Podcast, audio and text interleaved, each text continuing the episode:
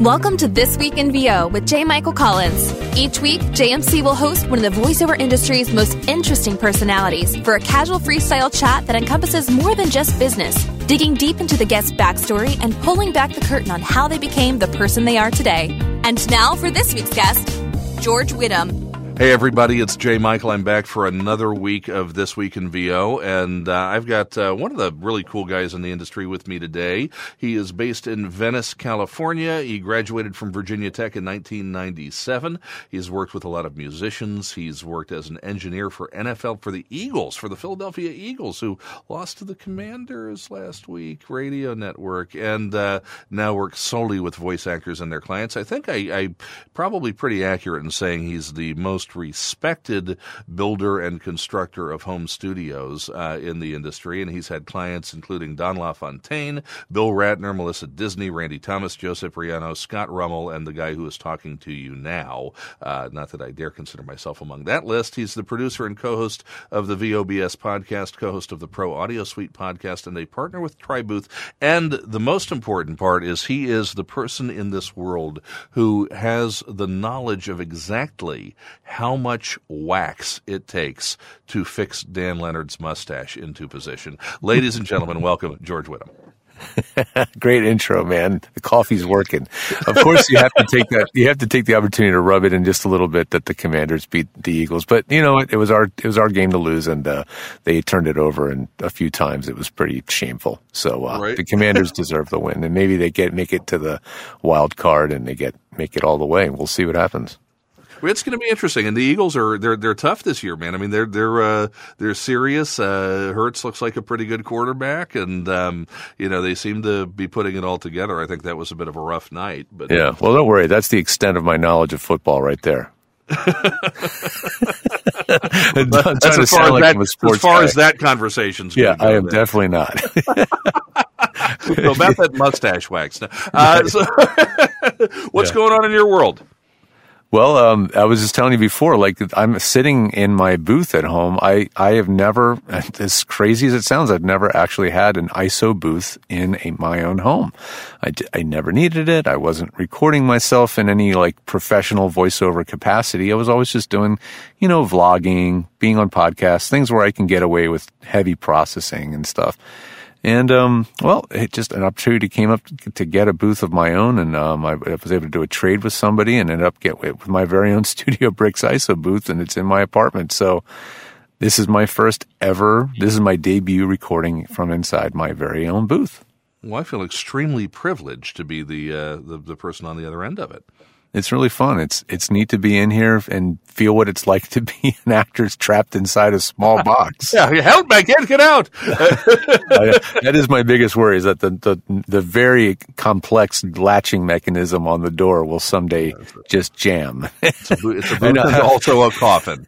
Yeah, and you have to. Well, the good thing about the studio brick is you can disassemble it from the inside. You just start. That's you true. just lift the roof off and start taking the pieces apart. dig, dig, your way out of the booth. That's yeah. There you go. Uh, well, and speaking of booths, I mean, you're a partner with TriBooth. Talk to me a little bit about uh, about the TriBooth. Uh, what uh, what what was the genesis behind the invention of that? Oh yeah, so yeah, I mean, we all know all the big brands of ISO booths like Whisper Room and VocalBooth and all all those. Um, and then we all know about some of the other portable solutions from our buddy Harlan Hogan, the Portabooth Pro, and all those things.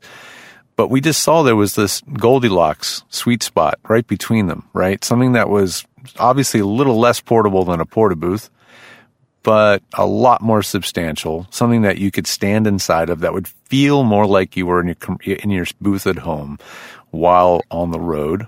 And um, and you know Rick Wasserman, the owner of TriBooth and literally the creator of it, um, you know, created it as a solution for his own needs. You know, it, it, he was traveling more. He was doing a summer theater pro, uh, thing in, in Colorado and he had to be on the road more and often, more often.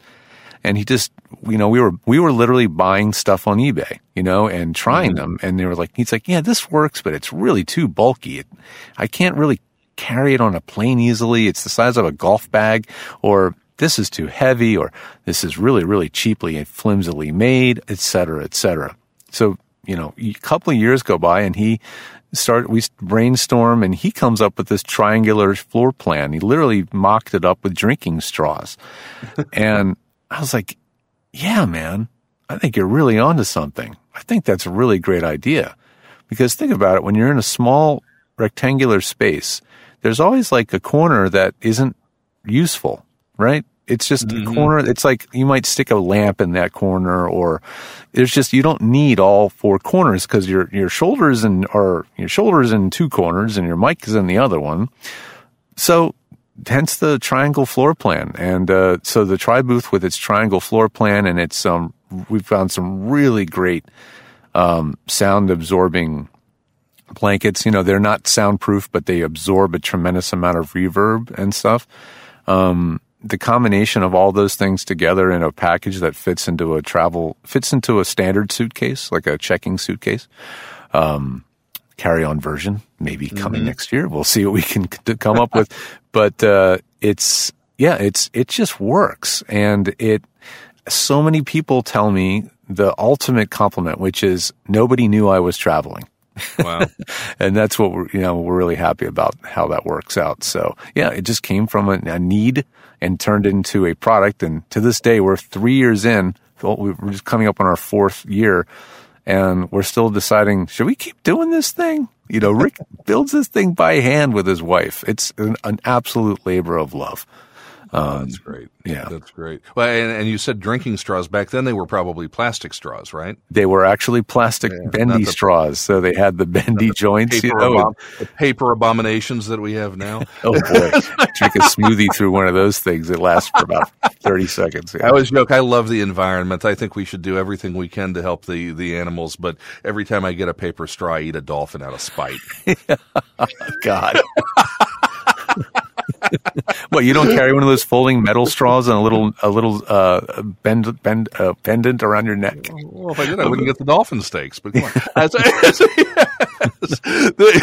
oh my gosh! I told you a lot of coffee before this. Uh, yeah. So, but I'll send you the invoice for the infomercial later. But who's the tri booth for? Uh, well, okay, so it was designed for people like Rick, you know, the busy voice actor. Literally, the rear of the, the, the rear of the business card is a pair of golden handcuffs that have been broken. you know, because it's like showing that we can break your golden handcuffs. You're not chained to your studio. That's what we had in mind because that's what Rick does. And then we started finding more and more folks were needing something like this as a solution at home. And it came out at a time where travel essentially evaporated. Like mm. we launched it three months before the pandemic. So our whole business plan was turned on its side. And we were like, well, this could be a really good home booth too. And so we had a lot of people buying them for their first home booth or as a secondary location home booth. And that's, so then it became much more of a universal product. So it really is, it's really for anybody who has no space at home to record. They don't want to give up a closet Maybe they were already in their closet and they want to get out of the closet. Um, and, uh, and they, and they just don't want to take up a lot of space. You know, they have three by three feet of space to give up in their home. And that's what they're willing to, to commit. And this thing fits in that kind of a space. So it's really for any of those kind of situations. Voiceover, um, mostly, but it could be used right. for obviously podcasting and other medium. Well, I, I, can say that as a um, at our most recent Dublin Euro retreat after the uh, the pandemic, the first one back after the pandemic, I actually yeah. got to use it. Um, Bridget Reel had one, and, oh, okay. Uh, and I got to use it and, and, do, do quite a few commercials up there in uh, in that tri booth, and uh, it was oh, pretty cool. effective. I was, I was, yeah, it's it's good stuff. Cool. I'm glad you got to use it in the real world and see how see what it does. Yeah, it worked. It worked well. Um, she thanks for the plug. Way too hot, but that's um, yeah. It's like wearing a giant wool coat. Yeah, it's it's warm. It, it's warm, but uh, mm-hmm. uh, and you can't turn the AC on. That's the hard part. But uh, but yeah. that's that's our life normally anyway, right? it kind of is. but no, they sound yeah. great. Um, talk to me about VOBS a little bit. Uh, what's what's it like? Um, well, you're not in the same room as Dan, right? You're or are you out there now? Well, we try to. You, yeah, you do do that in person, don't you? We try to, yeah. Um, so, yeah, the show started out as East West Audio Body Shop with Dan and I on different coasts. And uh, coast sort of. He was in Buffalo. I'm sure. I know he's glad to not be there now. now um, four feet coming this weekend. Holy right? crap! I saw the pictures from Buffalo Bill Stadium, and I was just like, uh huh. I, I got to say, I'm a little disappointed we're not getting the snow globe game with the Bills. Yeah, you know, it's kind of like I, if, uh, we understand there may be loss of life. We get it, but come on, it's snow. It's ratings, uh, baby, ratings, ratings, man. Content. Uh, anyway, yeah. So it's uh, now we've now we've uh, because of uh, Dan Dan relocated to the West Coast, Best Coast, and we, we realized, uh, you know, this is where he wants to have his family and raise his, his sons and all this stuff. Um, we were able to shift into a more of an in-person studio thing, and we did that a lot up until the pandemic. Um, and then when the pandemic pandemic kicked in, we switched it to remote. And so it's sort of like the old days, but using better tools. So the show looks and sounds better than it ever did. And, um, but now we're we're getting to you know trickle back into the the actual studio in his home uh, in uh, Sherman Oaks, and it's it we'll we'll switch shift back and forth. Like our our guest last week was um, remote, so he was like, you know, do you want to come in or do you want to do it remote? And I said, ah, let's do it remote. Um, it's just far enough away that you know if I can avoid the traffic and driving time, it's it's nice. But when we get somebody in, like I think our last guest in studio was Scott Parkin and his daughter Miranda. Oh, you let um, him in? Yeah, they they came in. it was all four of us crammed in there, and uh, and we did that one in person, which it's just a totally different energy when you're physically sharing the same space. You know, it was mm-hmm. really interesting, especially with Parkin. Ab- yeah, absolutely. He's he's lightning in a bottle. He, and uh, something in a bottle. This past weekend at Mavo, we actually single-handedly polished off a bottle of Glenfiddich together, so I know what that looks like. Yeah, he's, uh, he's, a, he's one of the greats. Absolutely, yeah, and, and hugely talented, talented and, and entertaining. Um, and then Miranda's daughter is incredible talent. Like she is an inspiration to me and my my daughter. Um, in fact, I brought my daughter when we taped that just so she could say hello and meet her because um, I look at her as like in you know like my daughter's 13 and she's a great artist and but very very fledgling voiceover mm-hmm. um, and Miranda's well you know what Miranda's yeah. doing she's yeah. Miranda, Miranda's going to out earn all of us she is amazing killing it so I uh, she's to me like a mentor so hopefully someday she can mentor my daughter because she really is an incredible uh, talent with a lot of the same you know sensibilities as my daughter have you bought any of the artwork I have bought uh, I bought a fundraiser piece when we had the wildfires here in uh, in in uh, um, Malibu. Mm-hmm. I have one of her pieces from that, um, and uh, I haven't gotten anything from their from their current thing. But uh, yeah, I need to get, I need to get on that and support because it. I hope I hope they can sell that show. That it's yeah, going to be amazing yeah. if they can get that comic casino off the ground. That's going to be great. And, uh, yeah, she, if you own a Miranda Parkin in the future, you're going to be able to put that in the bank. I think. I hope so. uh, yeah. let, us talk about. Uh, so, I mean, obviously, you're you're the thing that you do more often than anything else. I think is help people with their home studio and with their tech, and then you know that's that's what everybody looks to you for in the business. What are some of the common mistakes you see people making when they try to create a home studio? Uh, I think one common issue is maybe overspending in some areas and underspending in others. Um, you know, the, the by far the most sexy, glamorous thing that anybody thinks of in their home studio is the bass traps. No, that was total bullshit. it's the microphone. Look at those sexy bass traps. Yeah, no, it's the microphone, right? It's it's just what everybody focuses on. Um, and so that people might overspend on microphones and then underspend on making sure that that microphone can sound the best that it can.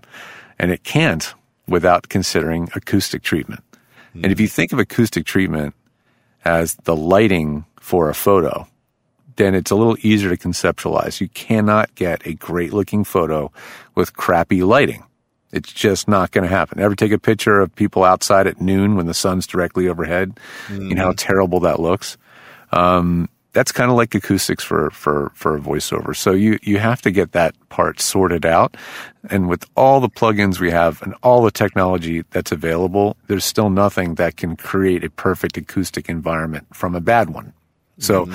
you got to get that part sorted out. And that, that is not expensive to do, thankfully. Like you can start with a closet, especially if you have a walk-in closet with a lot of clothing in it. Those are amazingly good for voiceover recording because they're just so dead. They just absorb all of the sound of your voice and suck it away so that the mic can hear you without those reflections. So that's a very important thing to focus on. Um, and then after that, it's, it's, the rest of it is just accessories that will make that mic be easy to use, sound good, like an audio interface.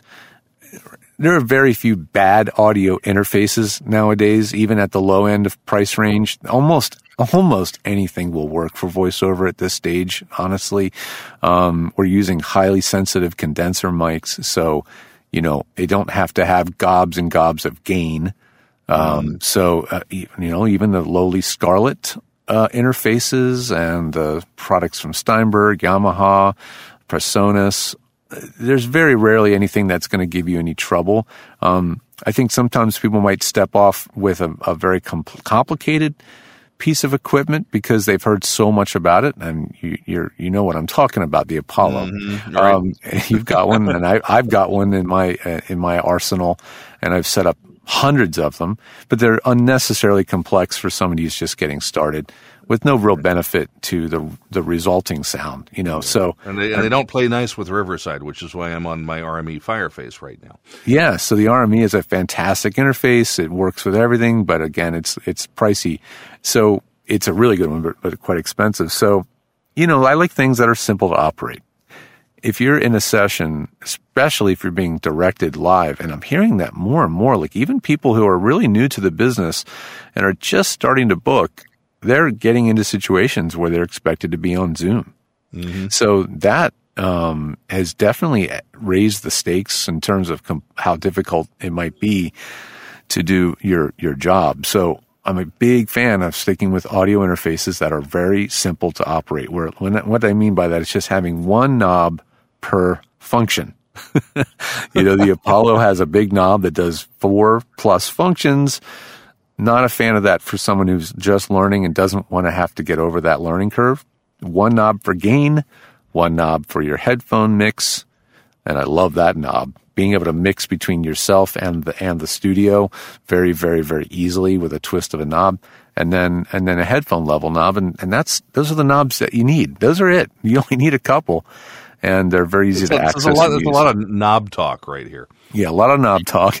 Um, my favorite interface is probably the SSL2 right now. I know a lot of people are loving that one. And again, it, it takes the idea of a Scarlett or those really basic interfaces and, and really makes it, um, just ups everything in terms of quality, design, the features, and, uh, and it's not terribly expensive. It's, it's under $300 most of the time. So, um, that one is, I'm a, I, I would overspend on that. And then I would, I, I just got done with a client who had an SSL2 and a two, and a hundred dollar Audio Technica 2020. And uh, mm. she sounded great. She was in a PVC blanket booth fort kind of setup, your typical startup. And I said, there's very little I have to complain about here. It sounds really, really good. So um, she did her homework and she came up with a good sound with, with really, really inexpensive stuff. And with that SSL2, she can then, if she does want to spend up the food chain on microphones, go like a Sennheiser, a Neumann, or something like that, she'll have a good, good, a really good preamp interface that will complement it. So she won't right. feel like, oh, I got to upgrade everything. Now, now I know every mic sounds different in different rooms and different environments, but let's talk just generally a little bit at the low end. Let's say the sub five hundred dollar range. Yeah. Um, what are some of the better buys out there? And then let's talk a little bit if we get up into that thousand plus range. Uh, you know what what's better, the the four sixteen or the one hundred three? When we get above that, the Manley, the U eighty seven. Talk to talk to us about mics a bit. Oh, okay. We're gonna we're gonna go up the food chain of microphones. Um, so when, when you pay more for a microphone, you pay for a few things. One of them is you pay, for, in my opinion, anyway, you pay for very linear sound uh, frequency response. So, and this is so timely because I was just, you know, because the person I was speaking to had an AT 2020, again, an entry point mic. I looked at the frequency, frequency response online and I saw that it wasn't that smooth. It was a little bit bumpy. You know, as you go higher in frequency, it wasn't a nice smooth curve. It kind of had rip, rip, rip, little ripples in it, right? The much higher quality mics, Sennheisers and et al. in that in that three to five hundred dollar plus price range, tend to be much smoother. And that I think is really good for a voice. And it will make it easier for the engineer to sculpt the EQ and get the sound they want if it doesn't already have a lot of little dips and bumps in the EQ. So your your your quality mics are going to have smoother EQ on the on the average. Now the exception would be like a microphone that's really designed and modeled after a vintage microphone that wasn't necessarily technically perfect, like a U47 or or some of these older, older tube mics. They weren't technically perfect, but they had a certain tone or sound, mm-hmm. and some mics are designed to emulate that. So those are going to be a lot more of an acquired taste and they'll be th- thousands of dollars, but they may not sound great on most on on everyone. So those are much more difficult to kind of hone in on and, and figure out if it's the right mic for you. So if you're like if you've already got some of the the, the quintessential mics for voiceover, like you mentioned the TLM 103 by Neumann, the U87 even, out on the Sennheiser 416 shotgun mic, and you've already been there, done that. You maybe own those and you've experimented, but you want to see what else is out there. I definitely would recommend renting mics mm. and trying out because the rental houses that rent microphones tend to rent the higher end mics, right? They don't right. rent the low end mics usually. So they'll have those and you can, you can really start trying out things you never thought of trying out before. Um, so I, I those, those are all characteristics that you'll see. Now, in terms of mics that are new technology that are kind of breaking the mold, a couple companies are really doing some interesting stuff, such as um, um, Austrian Audio. In full disclaimer, they are a supporter of my podcast Pro Audio Suite, so I'll get that little disclaimer out of the way. but I do have one of their um, OC818 mics that I use at my desk, which is so silly. Uh, here I am in the booth with an old AT2035 but at my desk I have a twelve hundred dollar mic. Um, but it, it, I love the mic before its smoothness. It's not overly harsh or bright. It's got multiple patterns for you. You can flexibly adjust its pickup pattern. So if you want to change its character a bit, you can from Omni all the way to figure eight. And then it even lets you do some heavy duty programming of some of the uh, other aspects. You can program its pickup pattern and, and stuff. It, it, you can really geek out. And I, and, uh, I, I find that the, the, built-in settings work, work, fine for my needs. And it's a fantastic mic. And it really, um, to me, it's sort of like a Neumann mic that gives you more control over your sound without spending, uh, well, a lot more money. You know, it's right. just more flexible. So um, that one I've been uh, uh, really, really in, impressed with. Um, another company, Mojave, which is out of Burbank here, small company, but the nice thing when you buy their condenser mics, every single one of them is is hand tested and listened to by um, the designer of the microphones, David Royer, who's known for the Royer microphones. They they make ro- ribbon mics, and so you know I got to interview them and, and meet them, and I've met David in the past, and uh, he is, you know, he is a genius, right? And, and when he listens to that mic and signs off, you know it's going to sound the way it's supposed to sound. And that, that little extra level of inspector, you know, having someone who is involved with the mic, literally the design of the mic, actually approving the mic before it leaves the shop, that's something that's hard to find. Um, so that's another thing that's kind of nice to look for when you're when you're kind of dis- differentiating between all these different brands and what you're paying for, you know. What is a let's let's pivot a little bit to a question I think a lot of talent have newer talent in particular. Is there a substantial difference in uh, what DAW you use? What what, what is there one that's better than the other? Do you need Pro Tools to be successful in voiceover? Can you do it just on Twisted Wave? I mean, or is it somewhere in between? What what what's what's important about DAWs? It kind of echoes my sentiment of what's important in an audio interface so if, if you're, if you're really, if you're a voice actor who really focuses on the acting and less on the production side of things, where your job really is to record a dry voice track, um, edit it down, maybe apply some very basic light processing that's just a finishing touch for either on audition or maybe that's what the client wants to hear. Then something like Twisted Wave or Twisted Wave itself, obviously, is is a really good choice um, because it simplifies the tool set. Um, a multi-track DAW like Reaper, Pro Tools, Logic, Studio One, and many, many, many others that I won't bother mentioning they they have a far more elaborate, complex tool set. So like they don't have just one simple tool for editing. They have like four or five. Um, and, and then you've got, you know, this non-destructive editing notion where everything you do is still stored on the system. Um, you have layers of audio you can layer on top of each other with multiple tracks.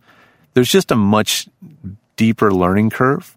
Once you master it and you've got the training into it, you may find some benefits. And there are some who just once they learn those tools, they don't want to go to something simpler.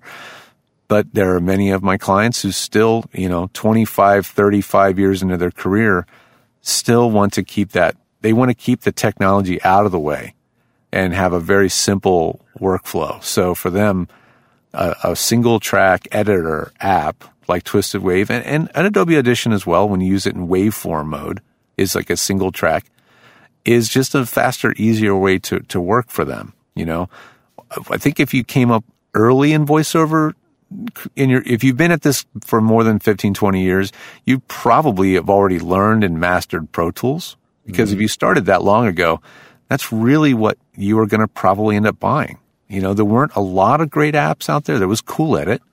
If you were on, basically, if you're on Windows, you had Cool Edit. Right. If you're on Mac, you're probably on Pro Tools. You know, there were very few viable options that were in use commonly in production back then. And so you might still be on to this day on Pro Tools because you've memorized every keyboard shortcut. It is literally muscle memory. And then Pro Tools makes sense.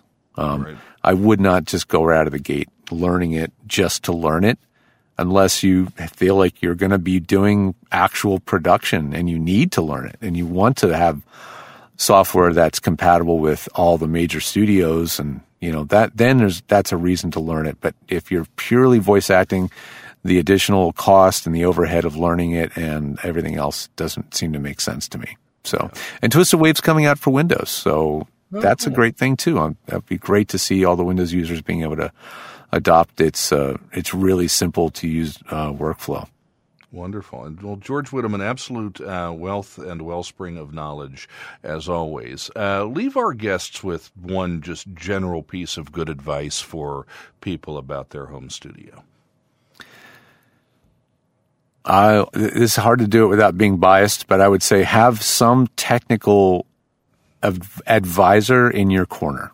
Um, there are so many great resources online, of course. We all know the usual suspects, all the Facebook groups and the YouTube channels and on and on.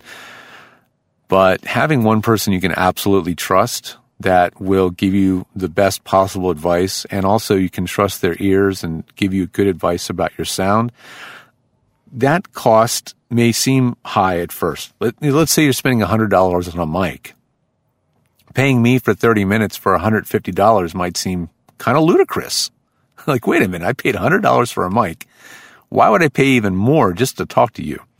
Um, but it's just, you're getting an accumulated amount of knowledge that's just from trial and error and experience of listening to and working with thousands of people.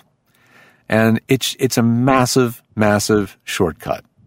So for you, if you, if you want to save time and you want to kind of get through the tech hurdle very rapidly rather than doing a ton of research and a lot of experimentation on your own, you'll understand why that cost makes a lot of sense to you. You know, that is really what I can say about that. You, you, you can absolutely stumble your way along, do the YouTubes, do the research, ask questions, and you can get down the road. Um, we all started that way at some point. Um, but having a great trusted advisor, whether it be me or any of my colleagues, there's some, there's a, more of us now than ever providing great voiceover home studio technical knowledge. That is, I think, something you definitely want to keep in your budget. Keep that in mind when you're, if you're a business minded person and you create a business plan, well, good, good on you. Uh, but if you do, have that in your business plan. Have some technical advisement in there along with your coaching, um, so that you can have that stuff sorted and, and dialed much, much more quickly at the beginning. Um, you, you will absolutely find it worthwhile. Great advice. George, thank you so much for joining us. We appreciate you taking the time. Thanks for having me on. It's it's great. I'm glad to hear your podcast is thriving and uh, you know, there's a lot of opportunities to see you in person next year. I hope to be taking advantage of at least a couple of them. Looking forward to it as well, my friend. And folks, you guys know what time it is. Here is Kayla. You have been listening to This Week in VO with J. Michael Collins. Be sure to share the podcast with your friends and colleagues on social media. If you do, JMC might just send you a lobster. Now, here's nobody trying to sell you anything, because that's just how we roll. Stay tuned for a new podcast most weeks throughout the year.